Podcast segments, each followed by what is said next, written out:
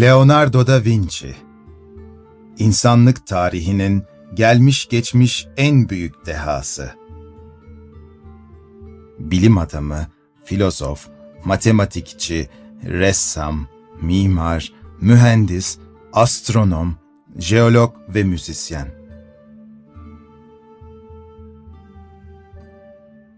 İnsanlık tarihi birbirinden bu kadar farklı alanlarda eserler vermiş, tabuları yıkmış, icatlar yapmış, söylenmeyenleri söylemiş, daha önce hiç yürünmemiş yollarda yürümüş böylesi bir dehayı muhtemelen bir daha asla göremeyecektir. Leonardo da Vinci, Floransa bölgesinde küçük bir kasaba olan Anciano yakınlarında bir köyde noterlik yapmakta olan Piero de Vinci'nin ve bir çiftçi kızı olan Caterina'nın evlilik dışı çocuğu olarak 15 Nisan 1452 tarihinde doğdu. Babası Leonardo'nun doğduğu yıl Albiera adında bir kadınla resmi olarak evlendi. Leonardo bebekliğinde annesi tarafından bakıldı.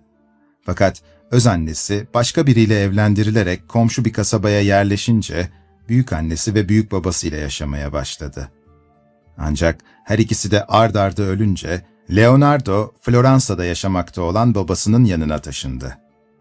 Babasının o dönemde resmi eşinden çocuğu olmadığı için üvey anne tarafından aileye kabul edilmişti. Leonardo'yu amcası çok seviyordu. Ondaki dehayı ilk keşfeden ve okula gitmesini sağlayan kişi o oldu. Da Vinci, öğrencilik hayatının henüz başında aritmetik ve geometride öğretmenlerinin sorduğu sorulara şaşırtıcı cevaplar verecek kadar iyiydi. Bu yeteneğiyle küçük yaşlarda da dikkat çekiyordu. Çocukluk yıllarında en keyif aldığı iş resim yapmaktı. Yalnızca resim yapmıyor, aynı zamanda lir de çalıyordu. Babası ondaki yetenekleri fark edince onu Floransa'nın en önemli atölyelerinden birine çırak olarak verdi. O aslında üniversite okumak istiyordu. Ancak o dönemde evlilik dışı çocukların üniversiteye gitmesi yasak olduğu için bunu yapma şansı olmadı. Dönemin ünlü heykeltıraşı Andrea del Verrocchio, Leonardo'nun resimlerinden etkilenip onu çırak olarak kabul etti. Burada yalnızca Verrocchio ile değil, Lorenzo di Credi ve Pietro Perugino gibi önemli sanatçılarla da çalışma fırsatı buldu. Da Vinci 1482 senesinde Floransa'yı terk etti. Dünya tarihinin en olağanüstü iş başvurusu olarak kabul edilen mektubunu bu dönemde Milano Dükü Sforza için yazdı. Hemen işe alınmasını sağlayan bu sıra dışı mektubu tarihteki ilk CV olarak değerlendirebiliriz. Gelin, şimdi Da Vinci'nin o ünlü mektubunu kendi kaleminden dinleyelim.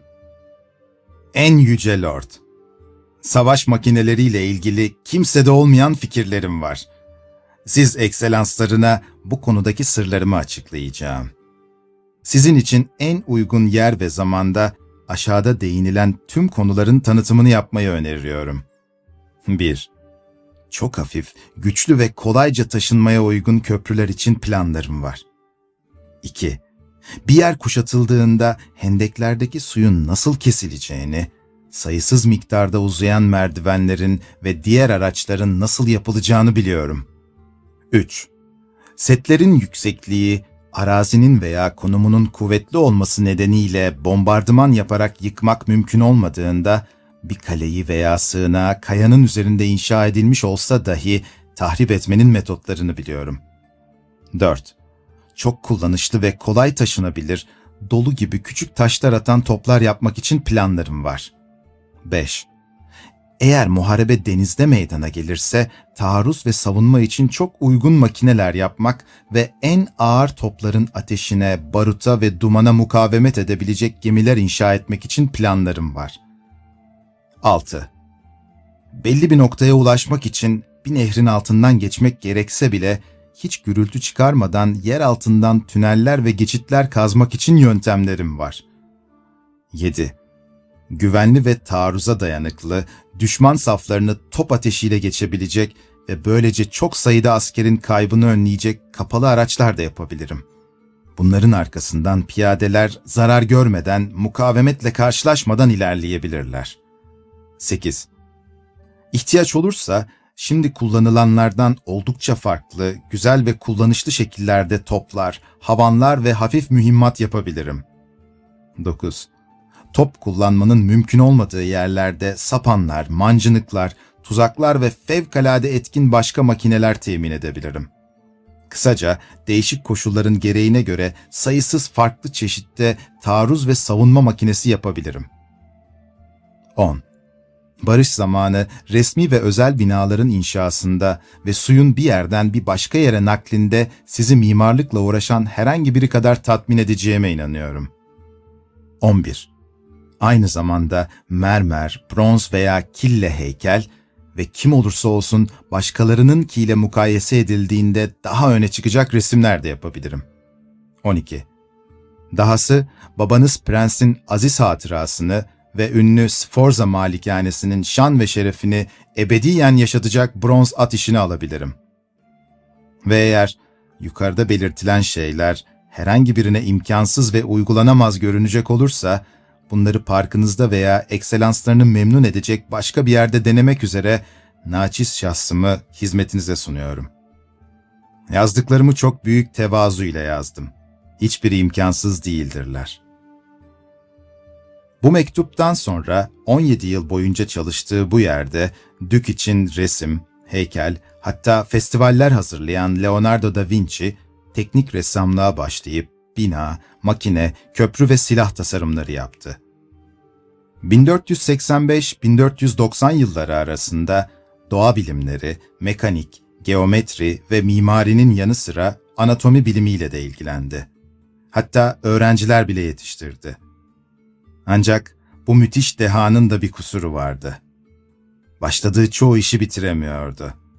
Bunun sebebi ise durmak bilmeyen zihninin sürekli bir şeyler üretmesi ve onu yepyeni, daha önce hiç kimse tarafından düşünülmemiş bir resme, bir heykele, bir mimariye ya da bir icada sürüklemesiydi. Aynı zamanda mükemmeliyetçi yapısı nedeniyle üzerinde çalıştığı her neyse kusursuz hale ulaşamayacağı için bittiğine bir türlü ikna olmuyordu. Leonardo da Vinci 40 yaşlarındayken yanına 10 yaşında bir çocuk almıştı. Giacomo adındaki bu çocuk fakir bir çiftçinin oğluydu. Pek yaramazdı. Hırsızlık yapmakta ve uygunsuz davranışlarda bulunmaktaydı. Bu yüzden Leonardo çocuğa Salai yani küçük şeytan adını verdi. Bu yıllardan sonra çalışmalarını bir defterde tutmaya başladı. Leonardo'nun aldığı bu notlardan oluşan defter sayfaları koleksiyon halinde toplanmıştır. Yüzyıllar sonra onun bıraktığı çizimlerin ne kadar dahiyane olduğu fark edildi. Bunların her biri kodeks olarak adlandırıldı. 1499'da Milano'nun işgal edilmesiyle şehirden ayrılan ve yeni bir koruyucu aramaya başlayan Leonardo da Vinci, Medici Hanedanı'nın teklifini kabul ederek 16 yıl boyunca İtalya'da sayısız eser verdi. Ancak farklı projelerde çalışmaktan kendi düşüncelerini pek gerçekleştiremiyordu. Gelmiş geçmiş en iyi tablolardan biri olan Mona Lisa için 1503'te çalışmaya başlamış, sürekli seyahat ettiğinden hep yanında gezdirmiş ve bitirmeye çalışmıştır. Leonardo da Vinci 1504'te babasının ölümüyle Floransa'ya döndü. Miras hakkı için kardeşleriyle mücadele etti. Ancak çabası sonuçsuz kaldı. Ne var ki çok sevdiği amcası tüm varlığını ona bırakmıştı. 1506 yılında Leonardo da Vinci'nin hayatına yeni bir yardımcı ve dost girdi. Bu kişi Lombardiya aristokratlarından birinin 15 yaşındaki oğlu Kont Francesco Melzi'ydi. Melzi ona aşırı sevgi duydu ve hayatının geri kalanında onun en iyi öğrencisi ve en yakını oldu. Da Vinci 1513-1516 arasında Roma'da yaşadı ve Papa için geliştirilen çeşitli projelerde yer aldı. Anatomi ve fizyoloji alanında çalışmaya devam etti. Fakat Papa, kadavralar üzerinde çalışmasını yasakladı. 1516 yılında Giuliano de Medici'nin ölümü üzerine Kral 1. Francis tarafından Fransa'nın baş ressamı, baş mühendisi ve baş mimarı olmak üzere görev daveti aldı. Paris'in güneybatısında, Amboaz yakınlarında, Kraliyet Sarayı'nın hemen yanında kendisi için hazırlanan konağa yerleşti. Leonardo da Vinci'nin eserlerine büyük hayranlık duyan kral, sık sık ziyarete gelir ve sohbet ederdi. Sağ koluna felç inen Leonardo da Vinci, resimden çok bilimsel çalışmalara ağırlık verdi. Kendisine dostu Mez yardımcı olmaktaydı. Salah ise Fransa'ya geldikten sonra onu terk etmişti. Da Vinci, 2 Mayıs 1519'da Amboaz'daki evinde 67 yaşında öldü. Vasiyetinde mirasının büyük bir kısmını Melzi'ye bıraktı. Amboaz'daki Saint Florentin Kilisesi'nde toprağa verildi. Son sözleri ise, Çalışmalarım olması gereken kaliteye erişmediği için Tanrı'yı ve insanlığı gücendirdim olmuştur. Da Vinci'nin fiziksel temastan hoşlanmadığı iddia edilir. Bunu kanıtlayan sözü, Üreme faaliyeti ve bununla bağlantılı olan her şey o kadar iğrençtir ki, insanlar, hoş yüzler ve duygusal eğilimler de olmasa kısa sürede yok olacaktır. Sigmund Freud bu sözleri yıllar sonra analiz ettiğinde, Leonardo da Vinci'nin frigid yani cinsel soğukluk hastalığına sahip olduğu sonucunu çıkarmıştır. 1476 yılında uygun görülmeyen ilişkileri nedeniyle hakkında dava açıldı. O dönemlerde kendisine modellik yapan 17 yaşındaki Jacopo Saltarelli ile ilişki yaşamakla suçlanmıştır. İki ay süren dava şahit bulunamadığından ve aynı zamanda soylu olan babasının saygınlığı nedeniyle kapanmıştır. Kendilerine gecenin bekçileri adını veren, halkın içinden birilerinin kurduğu örgüt tarafından uzun süre izlenmeye alınmış ancak sonrasında rahat bırakılmıştır. Karakter bakımından çok güçlü biriydi. Dürüsttü ve yalan söylemezdi. Canlılığa olan sevgisi ise gerçekten çok büyüktü. Bu sebeple de vejeteryan olduğu da söylenmektedir. Leonardo, doğanın sırlarını inceleyerek, çevresindeki ve gökyüzündeki cisimlerin hareket, tasarım, renk, düzen ve desenlerle ilgili birleşik bir düzende olduğunu düşünerek araştırmalarına devam etmiştir. İyi bir gözlemci olması ve devamlı not alarak yaptığı deneylerle tecrübe kazanması onu zamanın bilir kişilerinden biri yapmıştır. Da Vinci, görüntü veya görüntüleri hayal edip onlara derinlik kazandırmada olağanüstü bir yeteneğe sahipti. Aslında anlattıklarında ve yazdığı notlarda anlaşılmama sebebi budur. Yalnızca kendi anlayacağı notlar, onun sadece hayal dünyasındaki gözlemlerinin tanımsız gölgeleridir. Arbalet, yani bir savaş aleti olarak kullanılan yay, sualtı solunum cihazı, paraşüt, günümüz helikopterine ilham veren ornitopter, tanka öncülük eden savaş makineleri, Galata Köprüsü tarzı asma köprüler, onun çağının çok ötesindeki tasarımlarından sadece birkaçıdır. 1502 yılında dönemin padişahı Sultan II. Beyazıt için Haliç üzerinde yapılması istenen köprünün çizimini sundu. O zamanlar kabul edilmeyen köprü tasarımı daha sonra birebir aynısı olmasa da Norveç'te yapıldı. Eğer tüm hayatını bilime adasaydı çok büyük bir mucit olabilirdi. Hayatının son dönemlerinde yaşadığı felç onu resimden alıkoysa da bilim adına harika tasarımlar yapmıştır. Onun bu müthiş tasarım ve buluşları kendi zamanında da epeyce kullanıldı. Fakat sonraki nesiller tarafından daha çok kıymeti bilindi ve her biri birer model ve prototip olarak değerlendirildi. Da Vinci şifreleri olarak bilinen ardında bıraktığı notları ancak onun gibi düşünen biri çözebilir. Hayal ve gerçek arasında bağlantı kurabilen biri. İnsanı olabildiğince canlı ve tüm hareketleri gerçeğe en yakın şekilde çizmek için dış gözlemleri yeterli görmemiş, vücudun içini de görmek, kemiklerin, kasların ve eklemlerin birbirleriyle ilişkilerini kavramak istemiştir anatomi araştırmalarına ilgisi artmaya başlamıştı. İnsanın mükemmel bir makine olarak tasarlandığını söylüyordu.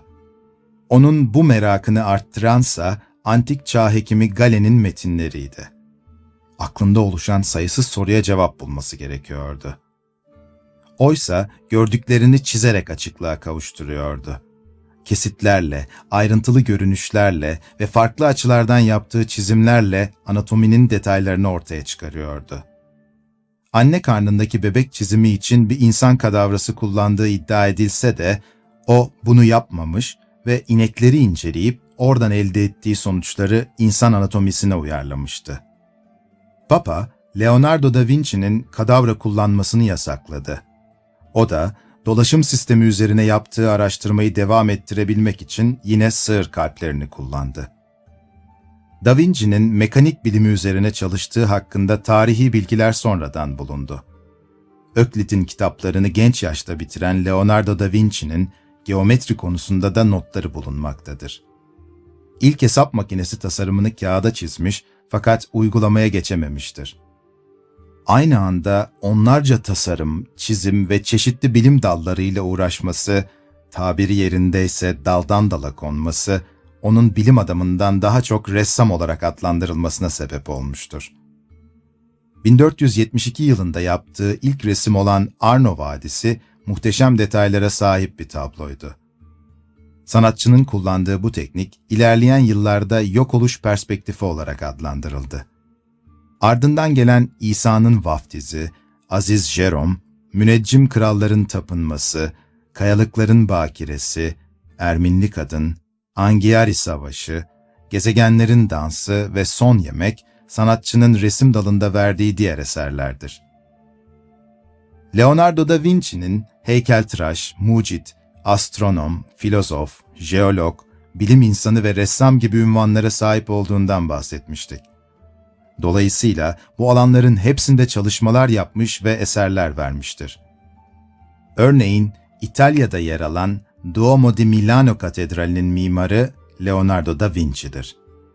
Bilime bakış açısı gözleme dayalı olan Leonardo da Vinci, bilim ve mimari alanında yaptığı çalışmaları 13 bin sayfalık bir defterde topladı.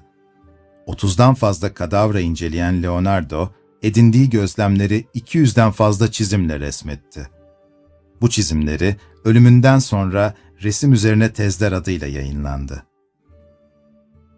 Mona Lisa La Giocondo veya La Gioconde gibi isimlerle de bilinen Mona Lisa, insanlık tarihinin en başarılı tablosu olarak görülmektedir. 1503 yılında yapılmaya başlanan tabloda sufumato tekniği kullanılmıştır. Sufumato tekniği, tonların birbiri içinde eritilmesiyle tabloda yumuşak bir etki yaratmayı amaçlayan bir tekniktir. Bir pano üzerine yağlı boya kullanılarak yapılmış olan tablo, şu anda Fransa'daki Louvre Müzesi'nde yer almaktadır. Leonardo da Vinci, 77 santime 53 santim boyutunda olan tabloyu yapım aşamasında hiç yanından ayırmadı ve gittiği tüm seyahatlerde yanında taşıdı. Mona Lisa belki de hakkında en çok spekülasyon yaratılan tablolardan biridir. Tablodaki kadın figürü hakkında çok fazla söylenti ve rivayet bulunuyor. Ancak en çok kabul görmüş olan bilgi, tablodaki kadının Fransız bir tüccarın eşi olduğu yönünde. Basit bir kadın figürü olarak görülen tablo aslında piramit ve geometrik şekillerin kullanılmasıyla oluştu. Yıllardır derinlemesine incelenmesine rağmen hala aydınlığa kavuşmayan sırları bulunan Mona Lisa tablosu gerçekten de insanda merak uyandırıyor. Altın oran içerdiği söylenen tablonun bir diğer tartışma konusu da kadın figürünün yüzündeki ifadenin anlamı. Birçok kişinin aklına bu kadın gülüyor mu, mutsuz mu şeklinde gelen soruların yanıtını Amsterdam ve Illinois üniversitelerinin ortak hazırladığı bir çalışma veriyor. Bir bilgisayar programı kullanılarak yapılan bu çalışmada Mona Lisa tablosundaki kadın %83 mutlu, %6 korku ve %1 öfke içerisinde. Sonuç olarak bir insanın aynı anda bu kadar karışık duyguları yaşamasının zor olduğunu düşünürsek, Mona Lisa'nın ifadesiz bir kadın olduğunu söyleyebiliriz. Son Akşam Yemeği Son Akşam Yemeği, Leonardo da Vinci'nin Milano Dükü Ludovico Sforza'nın isteği üzerine yaptığı bir tablodur. Gerçek boyutu 4,5 metreye 8,8 metre olan tablo, İsa'nın çarmıha gerilmeden önce yediği son akşam yemeğini anlatıyor. Milano'daki Santa Maria delle Grazie Kilisesi'nin duvarına yapılmış olan resim aslında bir tablo değil. Ancak Leonardo da Vinci'nin Mona Lisa'dan sonra gelen en ünlü eseri sayılıyor. Oluşturulduğu günden bu yana yapılan restorasyon çalışmaları nedeniyle birçok değişime uğrayan tablonun konusu, İsa'nın Romalı askerler tarafından yakalanıp çarmıha gerilmeden önceki gün 12 havariyle birlikte yediği akşam yemeğidir. İsa'nın havarileriyle birlikte yemek yiyip şarap içmesi mümkün olmadığı için tablo Hristiyan aleminde uzun yıllar tartışma konusu oldu. Masada bulunan kırmızı şarabın İsa'nın kanını, ekmeğin ise bedenini simgelediği düşünülmektedir. Vitruvius Adamı Leonardo da Vinci'nin kadavraları incelediğinden ve anatomi alanında çalışmalar yaptığından bahsetmiştik. İşte Vitruvius adamı adını verdiği çiziminde insan vücudunun oranlarını ön plana çıkarmıştır. Kolları ve bacakları açık, çıplak bir erkek figürünün bulunduğu çizimde iç içe geçmiş bir daire ve kare bulunmaktadır. Tam merkezde bulunan çıplak erkek figürü ve geometrik şekillerle birlikte insan ve doğanın bütünleşmesi anlatılmıştır. 1492 yılında yapıldığı tahmin edilen resim veya eskiz çizim, Venedik'teki Galleria del Accademia'da yer almaktadır. Beşaret Arapça kökenli bir kelime olan beşaret, müjde, güzel haber, büyük haber ve ilan gibi anlamlara gelmektedir. Hristiyanların kutsal kitabı İncil'den esinlenerek yapılan tabloda, Cebrail, Meryem Ana'nın karşısında diz çökmüş ve bir haberi müjdelemektedir. Cebrail'in elindeki beyaz zambaklar, Meryem'in bakireliğini ve temizliğini simgeler. Meryem'in yüzündeki şaşkın ifade, Cebrail'i beklemediğini gösteriyor. Gerçek boyutu 217'ye 98 santim olan ve 1472-1475 yılları arasında yapılmış olan tablo, şu anda Floransa'daki Uffizi Galerisi'nde sergilenmektedir. İsa'nın Vaftizi Leonardo da Vinci'nin bir diğer önemli eseri ise 1475 yılında resmettiği İsa'nın Vaftizi tablosudur. Da Vinci'nin bu eseri de az önce anlattığımız beşaret gibi dini öğeler içermektedir. İsa, İncil'e göre Ürdün'de yer alan Şeria Irmağı kıyısında vaftizci Yahya tarafından vaftiz edilmiştir. Tabloda sağ tarafta duran kişi Yahya'yı temsil eder. Yahya'nın sol elinde Tanrı'nın ışığı üzerinde olsun anlamına gelen Ecce Agnis Dei yazılı bir kuşak bulunmaktadır. İsa'nın başında ışıklarla birlikte inen beyaz güvercin Tanrı'yı ifade eder. Sol tarafta bulunan iki melek ise yardımcı meleklerdir. Leonardo da Vinci, son dönemlerini nasıl yaşamam gerektiğini anlamaya başladığımda nasıl öleceğimi de gördüm diyerek belirtmiştir. O, tüm dehasıyla yüzyıllardır sanata, bilime ve felsefeye ışık tutmaya devam ediyor. Onun tüm bu eserlerinden feyz alan felsefeciler, bilim insanları ve sanatçılarsa her geçen gün onun adını daha büyük bir saygıyla anıyor.